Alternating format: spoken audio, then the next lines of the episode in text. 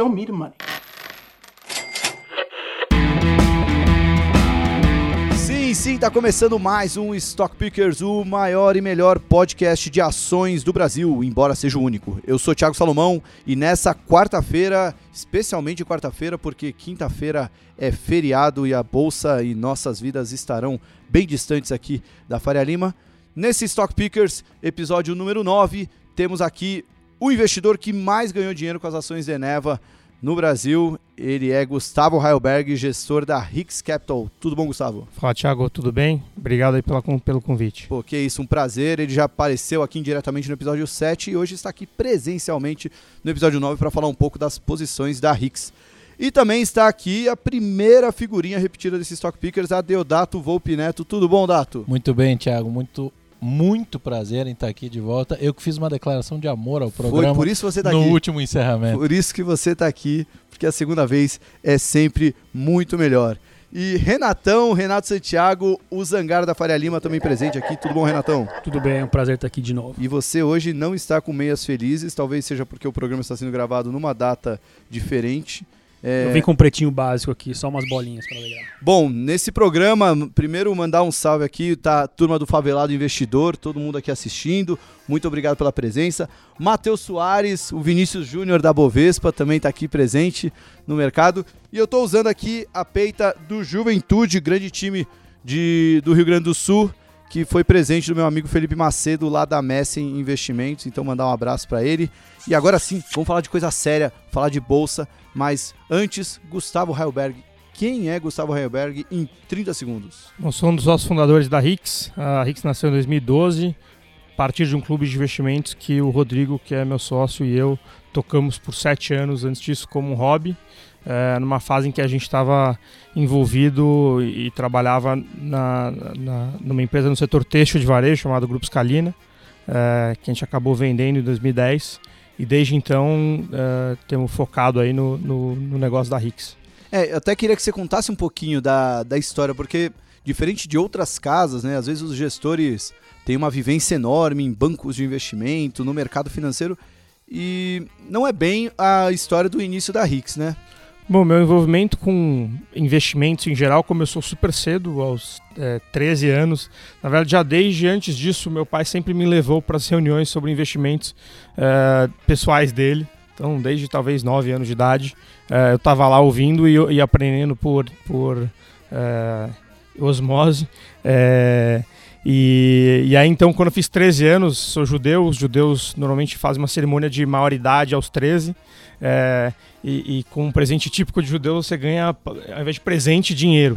Né? E aí a maior parte dos meus amigos foram lá e gastaram dinheiro, eu investi. E, enfim, fui me envolvendo ao longo desse tempo. É, quando eu entrei na faculdade, comecei a trabalhar é, na, no Grupo Scalina, que é uma empresa que foi fundada pela minha família. É, e o Rodrigo, que é, que é meu irmão, sócio hoje na Rix, estava trabalhando numa gestora de investimentos, a Scopus. E a gente começou um trabalho de reestruturação na, na, empresa da família. O Rodrigo passou um tempo lá na gestora e depois se juntou a gente.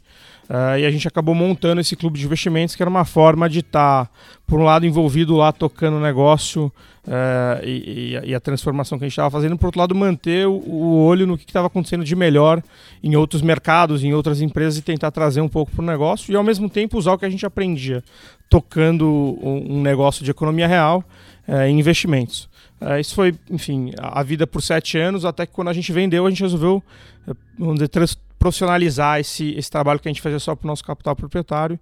E aí nasceu a Rix. E acho que o nosso grande diferencial é isso: é ter estado do outro lado do balcão é, nos desafios de, de contratar gente, implantar sistema, é, desenhar estratégia, dar certo, dar errado. E a gente acha que no final é, comprar, comprar ações na bolsa, sobre comprar bons negócios, julgar bem os times e, e a experiência de ter estado do outro lado do balcão, a gente acha que é um, é um diferencial importante. Eu uso uma expressão, Thiago, que eu digo que é, a gente usa, tem muito, muita mão na graxa quando a gente analisa as companhias. Acho que eu falei isso na minha primeira participação aqui. É, isso que o Gustavo falou é exatamente isso. É, é lembrar que empresas não são quatro códigos seguidas de um númerozinho no terminal, mas as ações são parte de uma empresa que é um organismo vivo, que se relaciona, que tem risco, que tem oportunidade. É, acho essa origem, essa história é muito bacana e para o lado de equity, então para o mercado de ações, isso faz uma diferença que pouca gente enxerga, dado que é um mercado tradicionalmente ocupado, dos gestores principalmente, é, por gente que vem de banco, de banco de investimento e que tem grandes placas que, que acompanham, sem nenhuma nenhum demérito evidente, mas é, lembrando o valor que se tem de quem vem desse lado de economia real mesmo e de do lado empreendedor, é, do empreendedorismo, de comprar risco e de viver efetivamente as oscilações e as variações, principalmente um mercado maluco que nem o brasileiro. É, e eu acho que não é nenhum demérito, como você bem disse, é muito mais uma característica, né, que acaba sendo um, um diferencial. É, nesse Stock Pickers, a gente nem trouxe uma pauta super definida, mas é, até o, o, DNA de vocês dois é, vai ajudar a conduzir essa conversa, porque o, a grande posição hoje, não só pelo resultado, mas pelo tamanho na carteira, é a Eneva, mas vocês têm outras posições bem fora do, do mainstream da bolsa, né? Vocês têm Gereissat, Biotoscana, Rapvida, é, Vulcabras, Josp Maxion, é, Camil, várias empresas que não estão no dia a dia do, dos grandes investidores da Faria Lima. A gente vai falar mais delas no próximo bloco, mas nesse primeiro bloco eu queria focar é, em duas empresas ligadas ao setor de energia. É, uma é a Eneva, que foi uma participação bem, bem importante no, no fundo, e eu vou deixar o Dato também falar da Enalta, né? Antes era Queiroz Galvão, Exploração e Produção, não sei se mudou o nome é, para ficar tirar um pouco o vínculo da Queiroz Galvão, enfim, mas são duas empresas bem fora do radar que são ligadas a um, um setor de energia. É, antes, Gustavo, é, conta aí para quem não, não acompanhou o, o, o Stock Picker 7, é, um pouco dessa posição de Eneva, né? Hoje ela é cerca de 20% né, do, do fundo, é o meio que o limite que vocês têm para uma posição, né? E o papel subiu 100% nos últimos 12 meses. Há quanto tempo vocês têm ação? É, e quais os próximos passos para a ação? Legal. A gente começou a investir em Eneva em, por volta de agosto, setembro de 2016. É, na época ela tinha recém é, saído do processo de RJ, é, que na verdade a, empresa que passou pela RJ foi a antiga MPX. É, e depois de ter saído da, da RJ, a, a, MPX se fundiu com uma empresa chamada Parnaíba Gás Natural, que era uma empresa na época controlada pela família, família Moreira Salles e que anteriormente se chamava OGX Maranhão. Então era parte do, do grupo OGX e também era, era é, controlada ou tinha uma, uma participação da própria MPX. É, essas duas empresas se juntaram, então a área de produção de energia com a área de produção de gás, é, e, e, com isso a empresa saiu, saiu do processo de RJ é, e começou a trabalhar é, em melhorias operacionais. É, e a gente olhou para o negócio, parecia muito barato e parecia ser um modelo de negócio bastante interessante é, ultra mal coberto, mal compreendido, é, razoavelmente líquida na época, negociava 150, 200 mil reais por dia, mais grande, valia coisa de é, 4 bi, 3 oscilou ali entre 3 e 4 bi, é, e, e desse, desses 3, 4 bi, eu diria quase 50% era float, porque estava na mão de acionistas que, apesar de naquele momento não negociarem, é, não eram acionistas estratégicos que iam carregar aquela posição por longo prazo. Em algum momento eles, eles iriam vender, era mais uma questão de preço. É, então, enfim, a gente achou que os problemas, é, vamos dizer, de, de liquidez e, e, de tamanho não eram isso, eles eram circunstanciais. E se a gente tivesse certo na evolução da tese, Uh, enfim, tinha, tinha uma oportunidade daquilo uh, convergir para múltiplos de, de, de, empresas, enfim, uh, normais, né? Porque ela, ela negociava múltiplos realmente pornográficos, assim, pro, a, a, a, métrica que a gente mais gosta em negócio de energia não é múltiplo de, de geração de caixa e tal, porque você tem durations diferentes entre ativos, não dá para comparar múltiplo de, de negócios de, de, de energia, assim, e, usualmente. A gente sempre usa é, retorno real do fluxo de caixa. Se você levar o, o, fluxo de caixa até o final, quanto que aquilo te entrega, né? É, e a Eneva negociava naquela época com coisa de 16, 17% real para o cenário conservador. Assim, isso aqui era, era realmente um absurdo. Uh, enfim, a empresa uh, foi entregando bons resultados operacionais, parte até em função da característica dela. 60% da, da receita e 80% da EBITDA da companhia é fixo e contratado através de contratos de longo prazo. Então ela foi, foi entregando resultados operacionais consistentes ao longo do tempo, melhorando a eficiência das plantas dela, reduzindo o custo pela integração da, da área de produção de energia com a área de, de, de produção de gás. É, em 2017, a companhia resolveu fazer um follow-on. É, e o principal objetivo do follow-on era reestruturar a estrutura de capital e também permitir financiar alguns projetos de alto retorno que ela tinha. Especialmente o projeto de fechamento de ciclo era o mais alto deles ali na cadeia. É, e aí foi nesse momento, a gente nesse momento tinha uns 5, 6% da, do, do fundo exposto nisso. Nesse momento a gente levou para 15%. É, enfim, e aí a companhia realmente destravou a partir desse, desse aumento de capital uma série de, de iniciativas que eu contei lá em mais detalhe no, no podcast, que passaram por redução de ineficiência fiscal, redução de custo de dívida. É, ela fez manutenções nas plantas que faziam o custo de operação é, ser muito mais alto e que ela não, não fazia assim overhauls que eles chamam é, que é uma, uma, manutenção mais uma revisão mais completa assim você manda o carro na concessionária e fala meu resolve tudo aí é, meio que isso. E, e aí isso colocou a companhia num outro patamar de, de, de eficiência operacional e rentabilidade. É, em agosto de 2018, ela ganhou um, um leilão para um projeto chamado Fechamento de Ciclo, um projeto de altíssimo retorno, é, super interessante. É, e enfim, continuaram tendo boas notícias desde então. Em janeiro, ela anunciou o um aumento das reservas de gás dela. No mês passado, ela ganhou mais um projeto de, de, de venda de energia com retornos super interessantes. E aí ela começou a entrar no, no, no, no hall das empresas que são reconhecidas como boas alocadoras de capital. Além de ser barata, boas alocadoras de capital, eficientes, é, pontos que a gente já via desde lá de trás, management bom, base de acionistas sólidas, enfim, a liquidez também melhorou muito. E aí o negócio começou a entrar no radar de gestores grandes e, e aí o resultado do, do, do aumento de preço aí de 100% é, é isso. Você Quanto mais ou menos a ação estava na época que vocês fizeram o primeiro aporte? Enfim, para a gente ter uma noção de quanto que foi a representatividade dessa alta dentro da, do fundo de vocês. O grosso da posição até o, até os 6% foi entre 10 e 11 reais por ação. É, e aí a gente mais do que dobrou a posição no follow-on, que foi precisamente 11 reais. Uh, dali para frente a gente comprou um pouquinho, vendeu um pouquinho, mas o grosso foi aí então abaixo de 11 reais. A ação tá hoje 23 e pouquinho. E, bom, ela ainda é a maior posição do fundo, né? O que, o que embute ainda um grande potencial de valorização é, em que vocês acreditam que ela pode ainda crescer muito mais? Essa visão de que grandes gestores vão começar a olhar para o papel, enfim, é, onde a expectativa maior de valorização? Acho que é um, um pouco do que eu falei de, de empresas de qualidade e capacidade de alocação de capital. A Eneva tem provado sua capacidade de criar projetos que adicionam valor à companhia ao longo do tempo. Então, desde que a gente começou a investir para cá, a empresa fez uma série de projetos e iniciativas que aumentaram o valor intrínseco dela. Eu citei aqui os dois leilões de energia recentes que ela ganhou, por exemplo. Uh, dentre outras iniciativas, ela comprou a participação do sócio na usina que ela tinha de P100 uh, por um preço super atrativo. Uh, e dentre outras iniciativas, isso fez com que o preço justo que a gente via na época que a gente investiu, que era 21, 22 reais, isso a preços históricos, né, atualizado pelo custo de capital seria mais, uh, aumentasse para a coisa na casa de 32, 33 reais hoje no nosso cenário base. É, então, apesar da, apesar da ação ter subido 100%, a gente ainda vê aí um upside de 50%, principalmente porque a companhia vem uh, entregando aí muito resultado.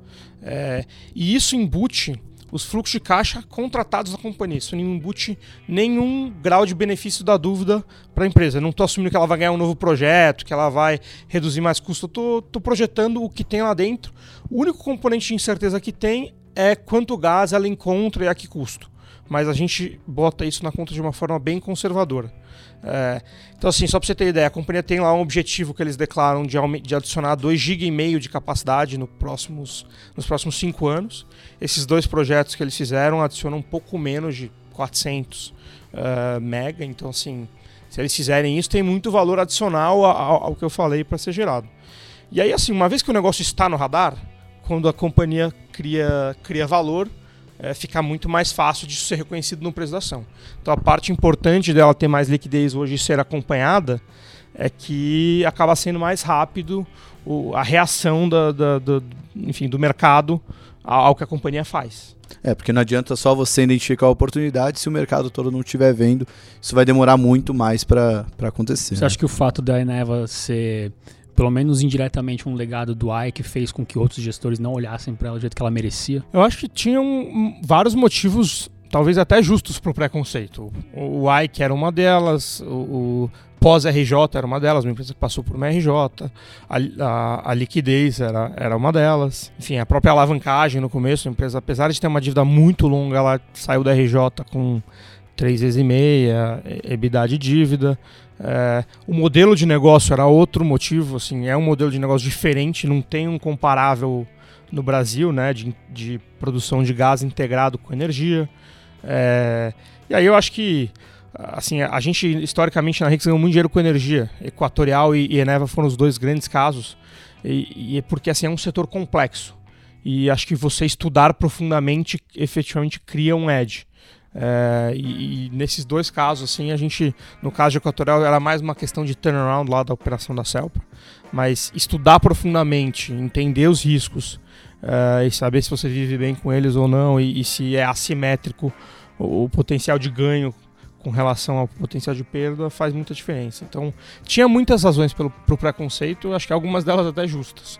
Mas como a gente estudou muito, a gente ficou confortável em correr o risco. Bom, Datão, é, falar da Enalta é, e até se der tempo nesse bloco, até gostaria para fechar aí dessas desses legados né, das empresas que já foram pré-operacionais, mas estão ligadas ao setor de, de energia. Se a gente conseguir falar da PetroRio também, é, vocês já chegaram a ter posição, né? E, enfim. Bem é, pequena, mas sim. Aí acho que seria legal fechar esse primeiro bloco falando dessas três empresas. Enalta, antiga, an, antiga QGEP, uma empresa. A, tanto Enalta quanto PetroRio são empresas que no research que a gente tem que fazer efetivamente o trabalho de buscar coisas que estão fora do radar pelo, pelo mandato que a gente tem, é, não só de, de clientes institucionais, mas de indivíduos. É, é, é nossa missão buscar coisa que não seja óbvia. São dois papéis que a gente trouxe há bastante tempo. É, no caso de Enalta, uma empresa que curiosamente era tratada como uma empresa é, com uma correlação alta com o petróleo, era uma empresa basicamente de gás. É, vivia em um modelo de altíssima estabilidade, de, cuja receita vinha 100% do campo de gás de, de Manati num contrato take or pay com a Petrobras. Ou seja, a chance daquilo não funcionar era basicamente inexistente, uma geração de caixa muito constante, muito estável e cuja é, é, na cartilha do velho investor então a JEP, em vários momentos da sua trajetória, tinha uma, um, um, uma característica rara. Ela tinha caixa líquido maior que o seu market cap. É um caso em que nenhum dos ativos da companhia está sequer precificado dentro do que está na tela. É, é, legal explicar o, o quão bizarro é isso, né? Porque. Imagina o, o seguinte: o market... ela tem de dinheiro mais do que ela vale no mercado. Significa tudo que ela tem operacionalmente, todos os ativos que ela tem, sob a ótica do mercado, não valem nada. Ou pior, tem valor negativo, porque ela tem mais caixa do que o valor de mercado. Mas aí tem uma série de fatores ligados a, a características de risco que eram pesados ali. Então ela ficou famosa por historicamente pagar grandes dividendos, pagar dividendos muito robustos.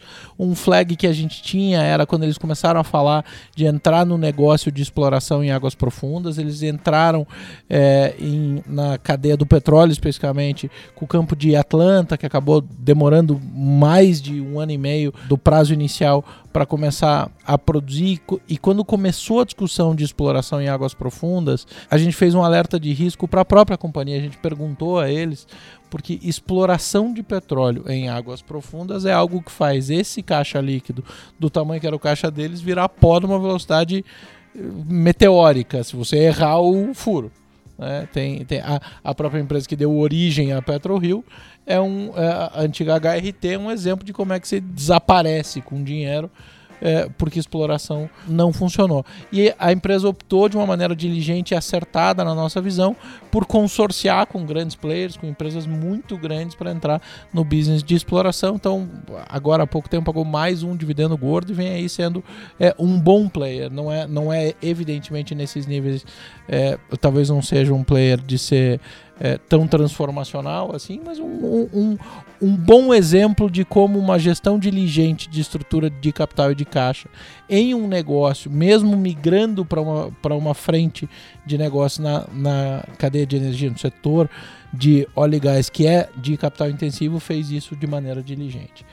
Do outro lado da rua tem a PetroRio, que busca trabalhar a produção não exploração. Então, foi buscar campos maduros, também é um negócio com menor risco dentro da cadeia do que o de exploração. É, tem um nível de eficiência muito legal no campo de polvo.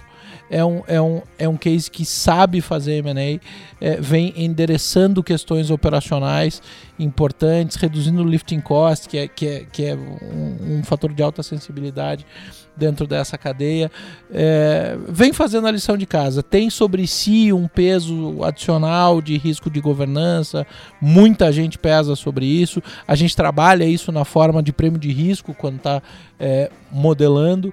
É, está muito perto da empresa, a gente discute muito, conversa muito com eles e até agora vem, vem é, foi um case que na história do Fusion que a gente conversou semana é, na minha outra passagem aqui, é, junto com, com o Rafi, a gente foi muito feliz de entender uma assimetria muito grande de fundamento com um fluxo comprador muito grande.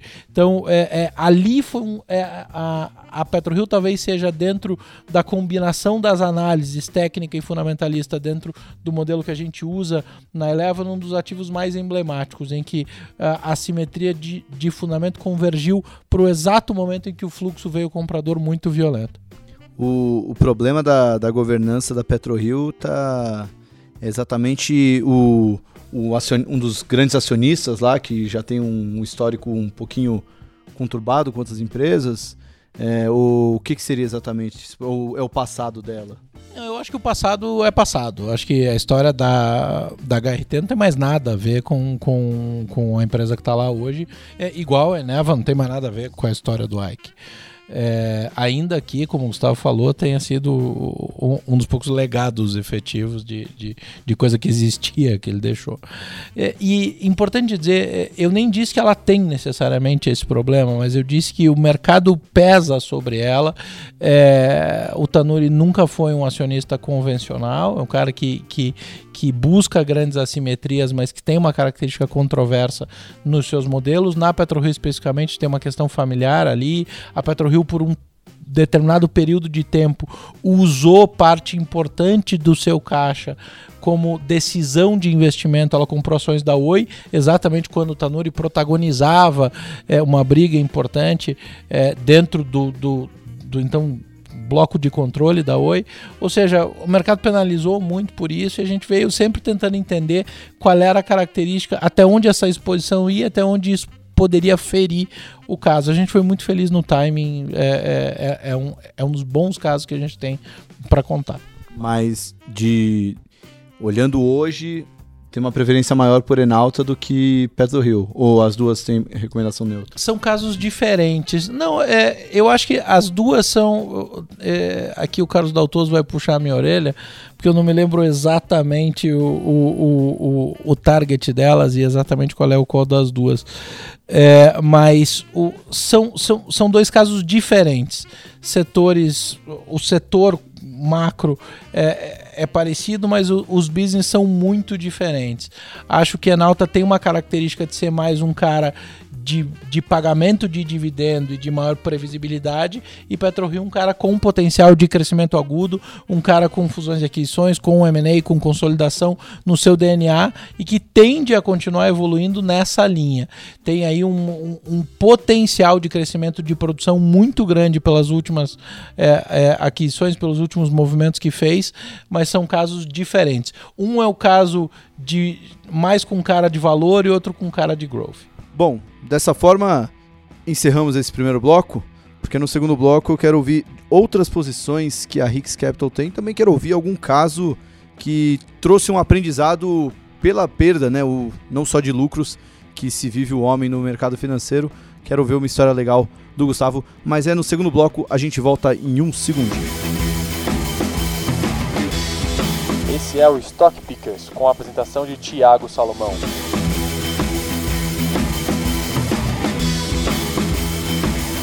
Segundo bloco do Stock Pickers está de volta episódio número 9 com Gustavo Heilberg da Hicks Capital e Adeodato Volpineto da Eleven. O Renatão, um comentário perspicaz no intervalo, né? O que, que você falou da Hicks? Que podia ser do grupo X, né? HIX, junto com OLX. Agora é a hora que entrava a risadinha do Carlos Alberto de Nóbrega, aí a produção vai caprichar. A gente brincava que se desse errado, pelo menos a gente podia vender o nome, mas no final deu certo e não vai dar para vender o nome. E se fosse vender, não seria o melhor comprador também. Já colocava a culpa no Icão. É, exato. Aliás, mandar um abraço pro Ike, tá de volta aí nas redes sociais.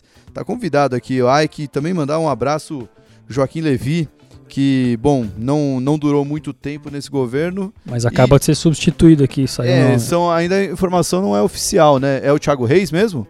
Não, não, Thiago Reis. Infelizmente não deu pra ele dessa vez. Puxa, bom. Bom, mandar um abraço pro Thiago Reis, também tá Os devendo. ouvintes já vão saber, né, oficialmente. A participa... É, porque a gravação tá sendo dois dias antes dele ir pro ar, né? É o, é o D-2. Mas bom, Gustavo, a gente gosta muito de ouvir é, duas coisas que você já falou no primeiro bloco e eu quero que você fale no segundo. O primeiro bloco é aquela de não apenas por que, que você está investindo numa ação, mas todo o processo, é, desde a- o começo do estudo até a posição, o que, que você espera, enfim, o começo, meio e fim, embora no caso da Eneva ainda não chegou ao fim. E a segunda coisa que o pessoal gosta muito de ouvir dos stock pickers é alguma história que não deu certo, aquela que você estudou, fez toda a análise e o investimento acabou não dando o resultado, mas trouxe um grande aprendizado. Que história você poderia compartilhar verdade, com a a gente? gente gosta de perguntar isso, né? Ah, é? Pô, pense... Pô, joga nos outros, né, Renato? Mercado a gente pode sempre terceirizar essas Ah, coisas, então cara. Mas, enfim, bola tá com você, Gustavo. Bom, sobre a- o processo, eu diria que é bem menos linear, talvez, do que eu, do que eu gostaria para explicar. Assim, a gente tem todas as ferramentas possíveis para screening de múltiplo, de crescimento, de retorno sobre capital, de uma combinação deles, é, enfim. E, e daí, de vez em quando, vem uma ou outra ideia. é, e aí, a partir da, da, da ideia, normalmente os analistas priorizam, né, junto com a gente, ah, quais são os casos que a gente vai olhar. E o nosso processo de construção é muito parecido com o processo que um fundo de private equity faz, que envolve a construção de uma tese sobre o investimento. E a tese do investimento normalmente tem a ver com é, qual é a perspectiva de crescimento de lucro, e isso é 80% do, do, da discussão. E se vem do mercado, se vem de, de alavancas internas que a empresa pode, pode se, se fazer valer, corte de custo ou outros. E talvez 20% vem de, do múltiplo que ela deveria negociar e se é maior ou menor do que ela tá, qual é o justo que ela deveria negociar em função do retorno sobre o capital que ela tem, do crescimento potencial que ela tem a partir de, de determinado ponto, É, e também do, da parte de fluxo, mercado e, e- e como que como que a gente incorpora isso. É, e aí uma vez que a gente decide comprar ou não um negócio, ou gosta e não quer comprar por causa do preço, ele, ele vai para um watchlist nosso, e aí vem a última etapa que é construir o portfólio. É, e aí, assim, a gente gosta muito de concentrar nas nossas teses de alta convicção, mas diversificar do ponto de vista de assuntos macros. Se olhar para nossa carteira, você vai ver que não tem é, uma visão macro refletida ali. Tem casos que têm uma exposição grande a- a- a- ao mercado lá fora, né, exportadores ou até operação fora do Brasil. Tem casos que são utilities e que né, têm uma proteção contra inflação e que são muito previsíveis. Tem casos alavancados a renda e consumo. A gente acha que é, é, se eu errar no micro, eu erro numa posição. Se eu errar no macro, eu posso errar em 40, 50% da carteira se eu estiver concentrado. Então, a gente gosta de combinar a concentração no micro, onde a gente tem mais visibilidade, mais controle, e diversificação em, em tudo que está fora do, do controle. É, então, resumidamente é isso. E, e sobre o grande erro, é, ou um erro que a gente aprendeu, acho que o caso de Tecnisa talvez é, é um caso emblemático. A gente sempre teve a visão de que, primeiro, o principal fator para para você determinar a expectativa de preço de uma ação é o lucro dela ao longo do tempo. É, e, segundo, que qualidade do negócio é, é, o fator mais importante assim é, que tem quando você olha um negócio, mais do que o preço. o múltiplo. Uh, o caso de Tecnisa foi um caso que a gente comprou porque ele negociava com um desconto para o valor patrimonial muito alto. É, e, e acho que ali, assim, teve um lado que o mercado, do ponto de vista macro e o micro, em função dos distratos, da situação específica do mercado imobiliário residencial, foram muito piores do que, do que dava para se prever naquele momento. Mas é, o lado de que, assim, quando o patrimônio cai, é, mesmo que você esteja comprando com uma fração de desconto, é, é, muito difícil você. Você tem que estar muito preciso no timing, no catalisador, senão a chance de você perder dinheiro ao longo do tempo é muito alta. Então, são investimentos de altíssimo risco, você tem que estar. você tem que ter uma convicção muito alta e uma visibilidade sobre o que, que vai destravar. O que, que vai fazer o negócio né, convergir para o patrimonial. Seja, no caso, como o Dato falou aí, de Enalta, distribuir o caixa, seja vender um ativo e aí transformar um ativo que não dá para precificar em caixa em algo que é muito mais líquido, muito mais tangível. Uh, e acho que no, no caso de Tecnis a gente menosprezou um pouco isso. O tempo trabalhou contra a gente, uh, até que a gente em algum momento decidiu uh, desinvestir no ano passado. Ah, foi ano passado você desinvestiu e o investimento foi a, a gente, no final, não perdeu tanto dinheiro porque a gente tradou relativamente bem o caso. Mas a gente não considera um, uma história bem sucedida, porque quando, quando a Cirela investiu lá em 2017, 2016, é, a dois reais, a gente achou que aquilo era, era um turning point importante, porque a, a Cirela estaria trazendo para o negócio uma, um senso de urgência que era importante, um controle ali sobre o conselho, ou uma influência sobre o conselho e melhores práticas. Uh, e a Cirela tinha feito uma due diligence sobre o estoque dele relevante antes de entrar. Então, chancelava um, um assunto que era, pô, será que esse patrimônio que a gente acha que é, mas a gente sabe que contabilidade de incorporador. Contabilidade em geral já é difícil. De incorporador, então, no curto prazo faz o que você quiser. Mas a Cirela tinha tido acesso para fazer um, um, estudo muito mais detalhado. Então, quando eles entraram, a gente falou, porra, chancelou aqui um assunto, diminuiu o risco porque desalavancou a companhia e agora tem um senso de urgência e melhores práticas no conselho. Então, a gente comprou muito ali a dois reais. E a ação veio rápido para três e tanto. A gente, a gente diminuiu bem a posição. Passou um tempo, veio um segundo aumento de capital que a Cirela participou, foi a 2,60 ou 70, uma coisa assim. A gente de novo aumentou a posição. É, e aí o papel subiu, a gente vendeu mais um pouquinho, mas depois ele veio para 1,50 e a gente ainda tinha talvez ali 4% do fundo, 5% do fundo. Então a gente nesse, nesse momento devolveu o grosso dos ganhos que a gente tinha tido.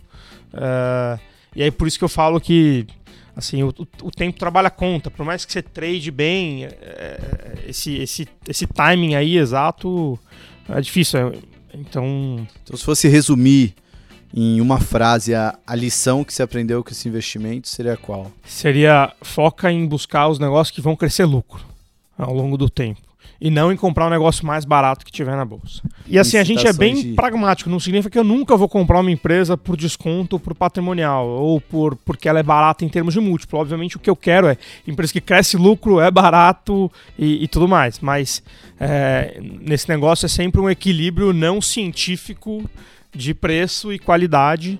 E acho que nesse caso a gente deu mais valor para preço ou para múltiplo do que a gente deveria e, e dali para frente a gente tem, tem é, colocado muito mais peso no fator qualidade do negócio, pessoas, é, expectativa futura versus múltiplo corrente. Legal, pô, muito bom, muito bom. Enquanto você falava, já foi confirmado mesmo. Novo presidente do BNDES vai ser o Gustavo Montesano. É, então, realmente, é um novo nome aí para o BNDES. Bom, já falamos bastante de um aprendizado que você teve, já falamos no primeiro bloco de algumas in, alguns investimentos, já falou da Eneva. Agora vamos abrir a carteira do Gustavo, no, a carteira de investimentos, tá, gente? Aqui não. Não Vamos fazer esse disclaimer. Ninguém né? paga para estar aqui, eles é, vêm não tem por livre espontânea vontade. Até porque tem cadeado aqui. Você lembra o que ele fez aos 13? É, então. O que ele ouvia aos 9. Você não acha que você vai fazer alguma coisa não, com a carteira Não, jamais tentaria isso. A carteira do Gustavo, ela é, tem alguns, algumas ações aqui que a gente nunca ouviu ninguém falar no programa, né? Exato. Por exemplo, Gereissat. Aliás, é a segunda maior posição da Gere, uh, Gereissat. É, algumas aqui que eu já citei. Bom, Gustavo, vou deixar a bola aí para você ou você quer jogar uma. Não, só queria. Como é que você chega numa carteira assim tão alternativa, sabe? É olhando para coisas que ninguém tá olhando, como você fez com a Eneva, ou foi sem querer, ou foi a questão do preço? Eu acho que é um pouco assim. A gente acha que realmente as, as grande oportunidade de geração de alfa tá naquilo que tem pouca gente olhando e tem pouco consenso. Dito isso, nós não vamos comprar um negócio só porque ele é pouco coberto, ou só porque não está no Ibovespa, ou só porque não está na carteira é um motivo para estar não é um motivo no para comprar nada. Uhum. Mas às vezes é um sintoma que a gente encontra nos negócios que a gente acha interessante, né? É, e é, é, legal porque, assim, aí falando com, com a cabeça de, de investidor, a gente como analista de investimentos, a gente não ficar mais restrito a investir em ações, né? E a gente tem que investir em fundos de ações. Né? Se eu, eu, pelo menos, eu invisto boa parte do meu dinheiro em fundos de ações para ficar exposto em bolsa. É, e é um fundo que certamente vai ter um desempenho bem descorrelacionado do restante da indústria de fundos de ações, até porque ele carrega posições que são bem diferentes, né? É, então acho que isso acabou se consolidando um pouco como um, um aspecto pelo qual a gente é reconhecido. A gente compõe bem uma carteira Exato. de um cliente que queira ter lá dois, três fundos de ações, muito mais do que isso, começa também a virar um índice, porque você soma as carteiras de todo mundo e, e, e, e vai ficar muito parecido com, com, enfim, algum dos índices. Sim, mas vamos falar de algum. Vamos comentar primeiro a Gereissat, que acho que tem um. É, até o. Quando saiu no, no Brasil Journal a história da Gereissat, até definiu como a é, Iguatemi a preço de Xepa, né? É, explica um pouco dessa tese de investimento da Gereissat. Então, a história de Gereissat, assim, ela historicamente ela era uma holding de investimentos da família Gereissat, que tinha três principais investimentos: a, o, o Grupo Oi, é, a Contax, que é derivada do Grupo Oi, e o próprio Iguatemi. É, ao longo do tempo, Oi e Contax viraram irrelevantes, na verdade elas foram desinvestidas em 2015 e 2016. Sobrou basicamente o, as ações que ela, a, que ela detém em Gereissat. E, e, então a Gereissat ela é o veículo de controle que a família, que a família de, através da qual a família detém o controle na Iguatemi. Então, a Gereissat tem mais ou menos 50,6% das ações em circulação da, da Iguatemi.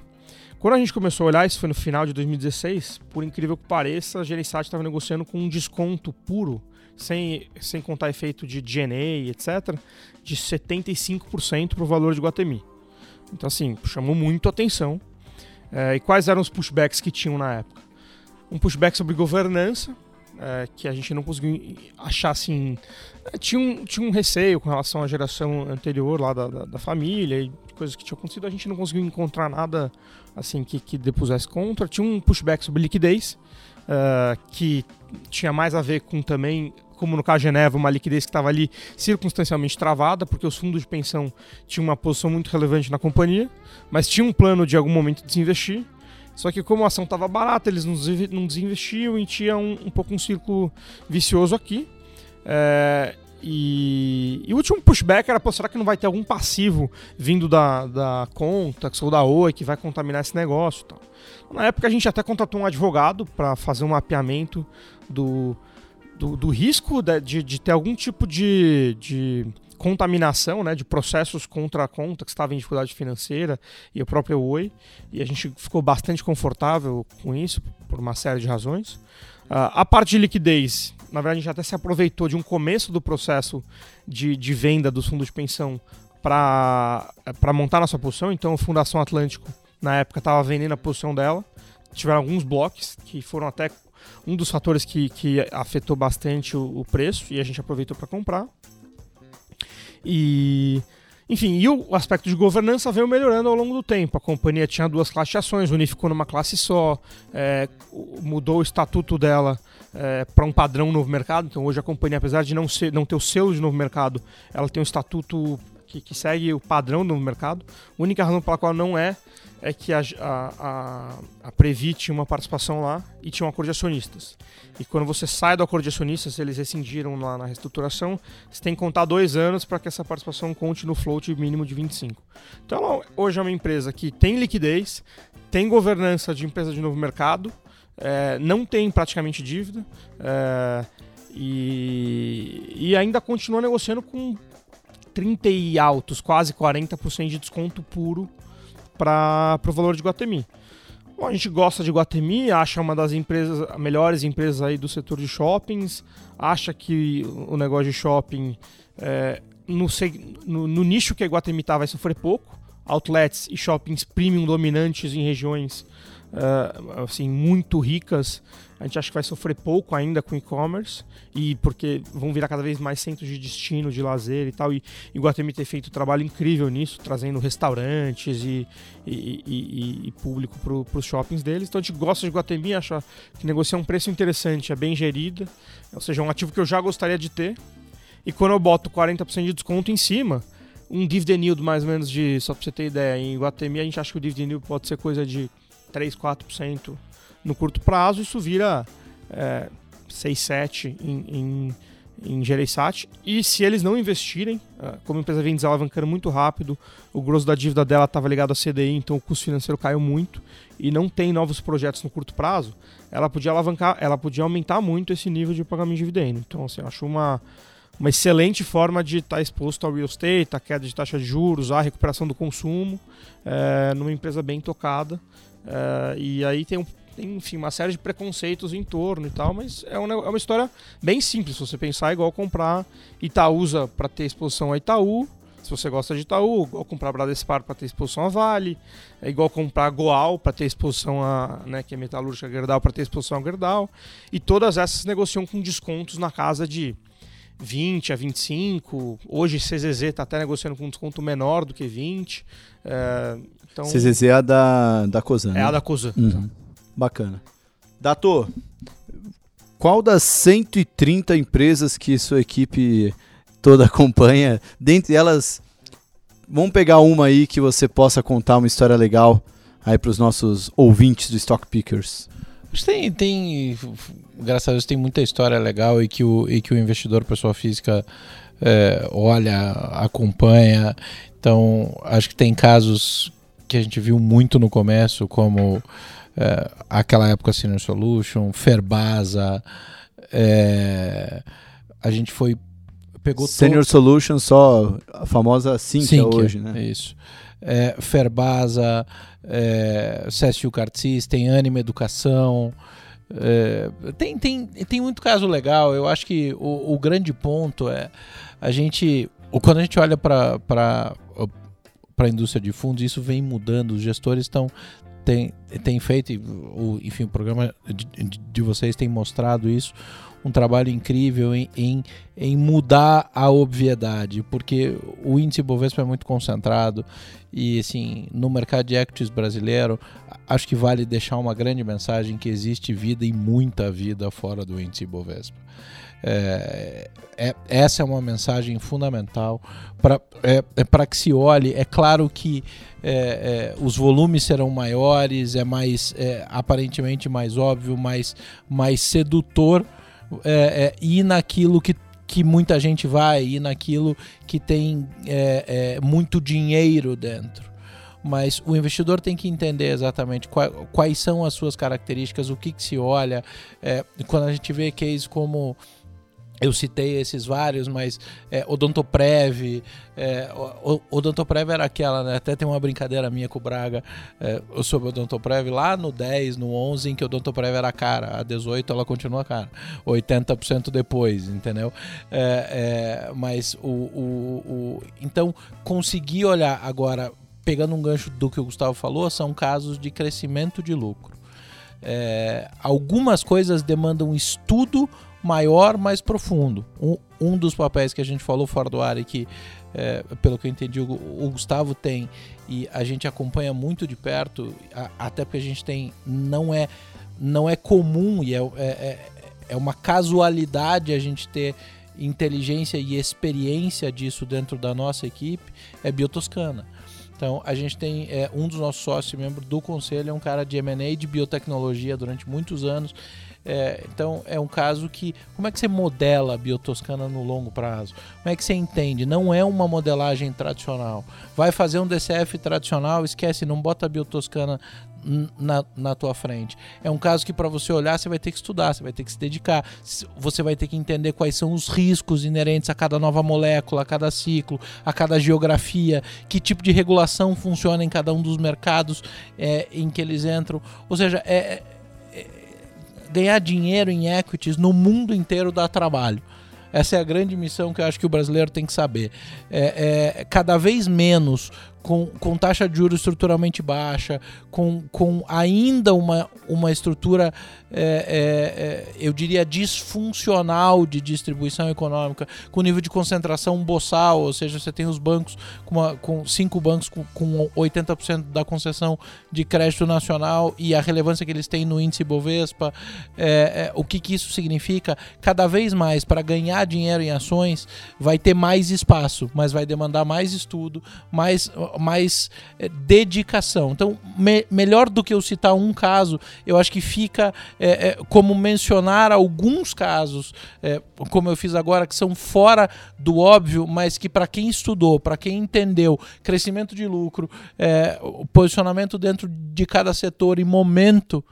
É, conseguiu ganhar bastante dinheiro. E a grande notícia é que o grande ciclo de renda variável no Brasil está só começando. Pô, maravilhosa essa resposta, mas eu ia só pedir para o Dato explicar em 10 segundinhos o que, que é Biotoscana.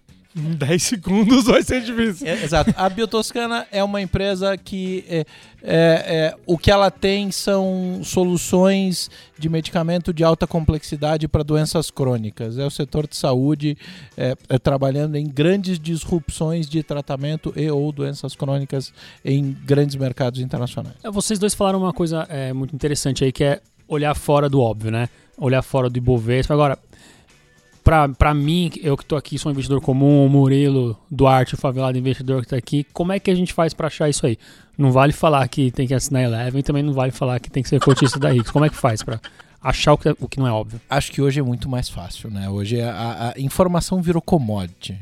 Acho que todo mundo tem acesso, basta olhar as empresas listadas. Um dos exercícios que a gente sempre recomenda que o, que o investidor faça é, evidentemente, o que a gente vende é análise mas evidentemente não seria infame ao ponto de achar que eu sou a única fonte de informação é, ou a maneira com a qual o investidor deve achar que é a única solução. Até porque não tem solução mágica. O cara não vai ficar rico se ele seguir um guru, é, é, nada disso. Ele vai ter que suar, ele vai ter que estudar.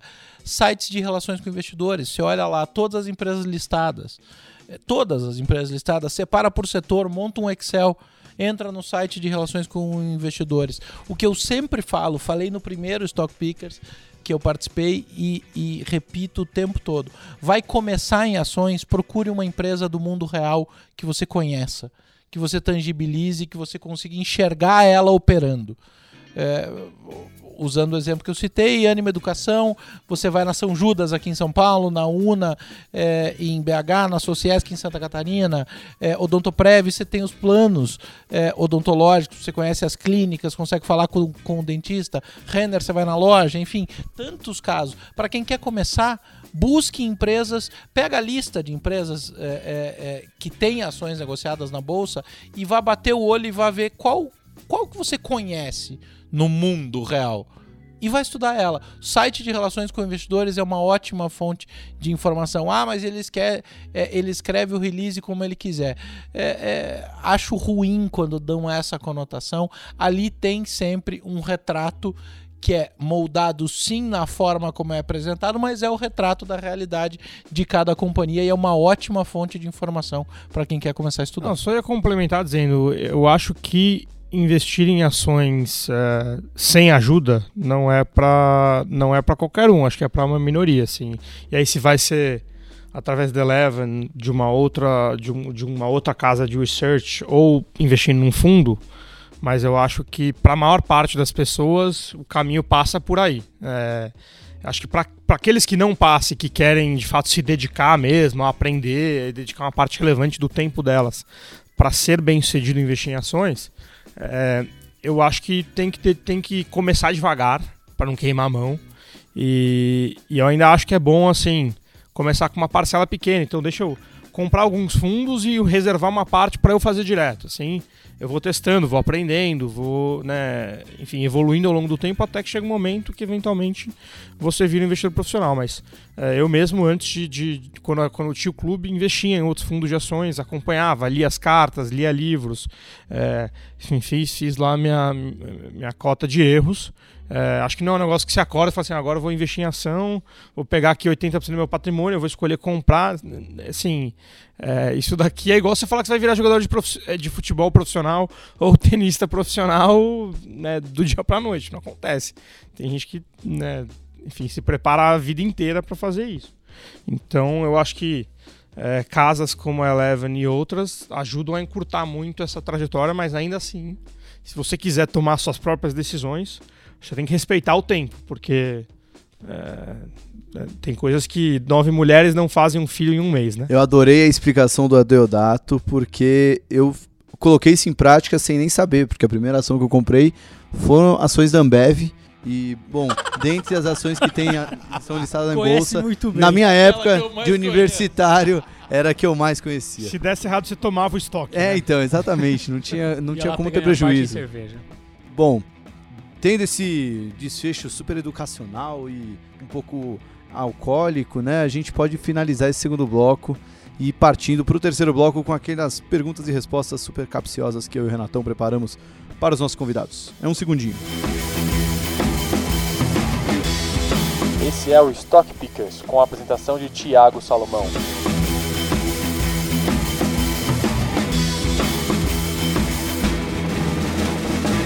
Terceiro e último bloco do Stock Pickers, episódio número 9, hoje com Gustavo Heilberg e Adeodato Volpineto, que já foi embora porque ele, primeiro que ele já tinha um compromisso, mas essa, essa vergonha que é passar por o nosso batismo aqui de perguntas e respostas, ele já passou, foi muito bem, aliás, diga-se passagem.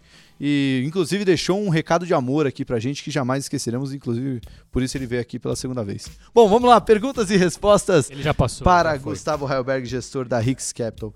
É, Gustavo, é uma pergunta, você pode responder em uma palavra, poucas palavras, mas tentar responder. Quanto mais rápido você responder, mais perguntas a gente faz, mais vergonha você passa. É, a primeira pergunta é molezinha, uma ação para ficar pro resto da vida? Deveria responder Neva, né? Mas acho que Rap Vida. Rap Vida é verdade, tá na carteira. É, outra ação, não deu tempo de falar nesse programa. Numa parte 3 aqui você pode falar de Rap Vida. Seu livro preferido de investimentos? Livro preferido de investimentos? Ou de outro assunto também, não tem problema. É um livro recente que eu gostei muito, é Shoe Dog, mas para falar algum de investimentos, é, tem um recente que a gente inclusive vai discutir na, na Rick esses dias, que é High Performance Investment Teams. Bom, um ídolo. Um ídolo, Guga Kirten. E dentro do mercado? Dentro do mercado, Stuberger. Então você, você, falou, você tem dois filhos, né? Sim. Quando eles chegarem aos 13 anos lá, na hora do bar mitzvah, você vai falar para eles comprarem ação também ou eles vão, vão poder gastar o dinheiro igual seus amigos? Não, vão comprar ações. Na verdade, eu até já fiz um plano de previdência para eles. A gente acabou de lançar o nosso produto de previdência da Rix. Então fiz para eles esse plano. Mas quando eles fizerem o bar mitzvah, vão receber lá um, um, um presente para poder investir. Pô, já tem um argumento bom, né? É bom esse seu fundo, Gustavo. Olha, tá o dinheiro dos meus filhos aí. Então, se não for bom, é, já vou acabar com o futuro deles. Confia, skin the game dos próprios filhos. Esse, excelente é, um fundo que não seja o seu? De ações? Pode ser de ações. Acho que Dynamo. Essa eu acho que no nosso Oscar no final do ano vai estar tá lá, né? O Dynamo todo mundo gosta Cinco muito. votos aí, pelo menos. Se não fosse gestor, o que você seria? Provavelmente empreendedor, em, em alguma área. Agora, não, não, sei dizer exatamente qual. Uma frase. Eu adoro falar que felicidade é igual realidade menos expectativa. Isso vale em casa. Essa frase é sua? Não. De quem que é? Mas não sei de quem eu copiei. Gostei muito dessa frase, vou copiar. Vou é Na dúvida do Warren Buffett. É. Eu vou escrever um livro ainda. Livro, frases do Warren Buffett que não são do Warren Buffett. Bom, Murilo, um dos três donos do Favelado Investidor que está aqui assistindo, vai mandar uma pergunta pro Gustavo também. Salve quebrada, pra geral aí. É, o que te motiva? Construir um legado. É, ser reconhecido no futuro por ter sido uma casa de alta performance é, de, e que sobrevive por, por muitos e muitos ciclos. Maravilha. Excelente participação. Mais alguma pergunta? Não, não. Já foi, é. Só isso. Fechou. Excelente, então, bom, brigadão, Murilo. Gustavo, muito obrigado pela presença. Espero que você tenha gostado do Stock Pickers, não tenha sido tão traumático, que você volte mais vezes para contar outros casos, como o da Rap Vida, por exemplo. Obrigado pelo convite de novo, foi um prazer. É, e boa noite, boa tarde, bom dia, depende do horário, para todo mundo que estiver ouvindo. É, esse é um programa que não tem hora, o pessoal geralmente ouve no trânsito, na academia, ou como muitos eu descobri que ouvem o Stock Pickers como eu, eles ouvem lavando a louça, que é o momento mais propício que eu tenho para ouvir os podcasts. Eu tenho muita louça no fim de semana que a dona Fernanda deixa para mim. Renatão, muito obrigado pela sua ajuda de sempre. Pô, é tudo nosso. Camilinha, muito obrigado aí pela edição. Obrigado, Infomani, por dar espaço para conseguirmos falar sobre o mercado de ações. E no próximo programa trarei dois personagens extremamente polêmicos que fazem muito barulho no Twitter e vão falar sobre suas teses, principalmente as teses short na bolsa. Stock Pickers volta na semana que vem. Tchau!